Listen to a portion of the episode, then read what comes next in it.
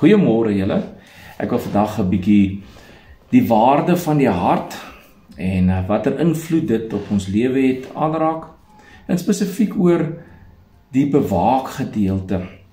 Want jy sien, ons as mens weet in ons omstandighede wat ons elke dag leef, hoe om dinge te bewaar of te bewaak. Ons kan ons huise toemaak, ons kan ons juwele in kluise wegsit, ons sit ons geld in banke weg. Maar die Here kom spreek met ons vandag oor ons hart en hy sê bo jou geld, bo jou huis, bo dit wat vir jou kosbaar is op hierdie aarde is daai een ding wat jy moet wegsit en toemaak en beskerm en dit is jou hart. Ons lees dit daarin Spreuke Spreuke 4 vers 23 bewaak jou hart meer as alles wat bewaar moet word want daaruit is die oorsprong van die lewe. Ons weet dat die hart waardevol is. Maar hoe waardevol is 'n vraag wat ons onsself moet afvra. Want die skrikwekkendste van dit is dat daar waar jou waarde lê van jou hart, daar is eintlik jou skatte. En ons lees uit die woord uit dat sê dit wat jou hart van vol is, loop jou mond van oor. So ons kom vanoggend en ons kyk na hierdie spesifieke eh, stukkie wat praat oor die bewaar van jou hart. En ons gaan kyk na die waarde wat jy aan dit wat in jou hart is koppel om te bepaal hoekom dit so belangrik is dat die hart bo alles bewaar moet word. As ons dan die skrif verder gaan ondersoek sal ons sien dat in die Ou Testament dat die woord skatte word 800 keer gebruik en dat in 200 keer van hierdie woord verwys dit na die mense gedagtes, sy emosie, dat dit die bron van die lewe is en dat dit die dinge is wat my en jou motiveer. Ons sien dat die bron van die lewe het te doen met die oorsprong van waar lewe vandaan kom. En dit het my gedagtes en jou gedagtes, ons woorde en ons dade elke dag beïnvloed. Dis dis die kern van wie ons is. En dat alles wat 'n waarde het in ons lewe vloei vanuit hierdie kern, die hart. En daarom wat ons wat ons van ons gaan stil raak en ons vra die vraag, watter waarde het die hart? Dan moet ons eers gaan kyk na wat gebeur as die hart se waardes ongesond is. En ons sien dat dit in die samelewing, die hele gesin, dat dit die die kerk, die vriende, die bediening, alles wat vir God belangrik is, dat dit te beskadig of vernietig. En ons sien in Genesis 6 vers 5 dat hierdie konsep, hierdie hartbelangrikheid, wanneer dit in 'n boosheid verander, dat God self 'n generasie uitwis om weer herstel te bring. Genesis 6 vers 5 sê toe die Here sien die boosheid van die mens op die aarde groot was en al die versinsels wat hy in sy hart bedink het altyd deur net sleg was.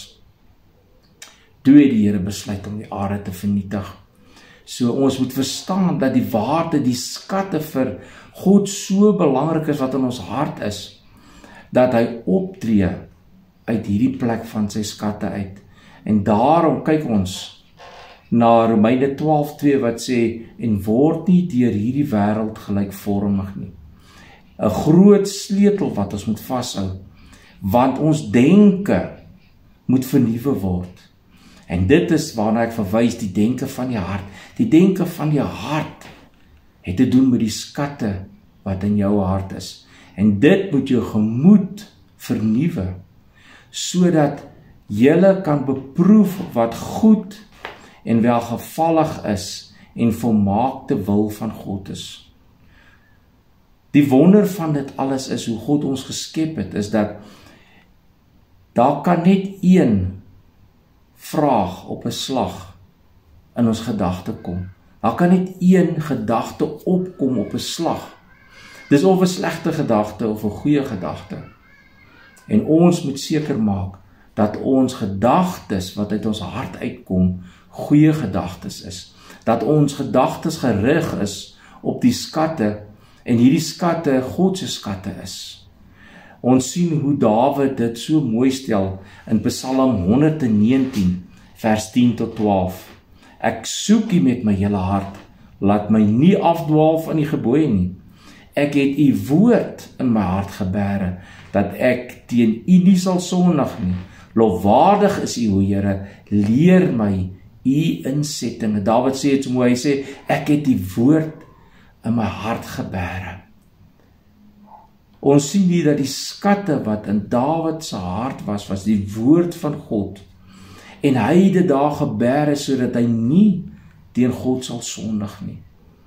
Mag dit my in jou hart begeerte wees om die volheid van die waarheid, die skatte wat in God se woord is, om dit in ons hart te bære sodat ons nie teen God sal sondig nie. Albert Einstein het eendag gesê: "Probeer om nie 'n man van sukses te word nie, maar probeer eerder 'n man van waarde word.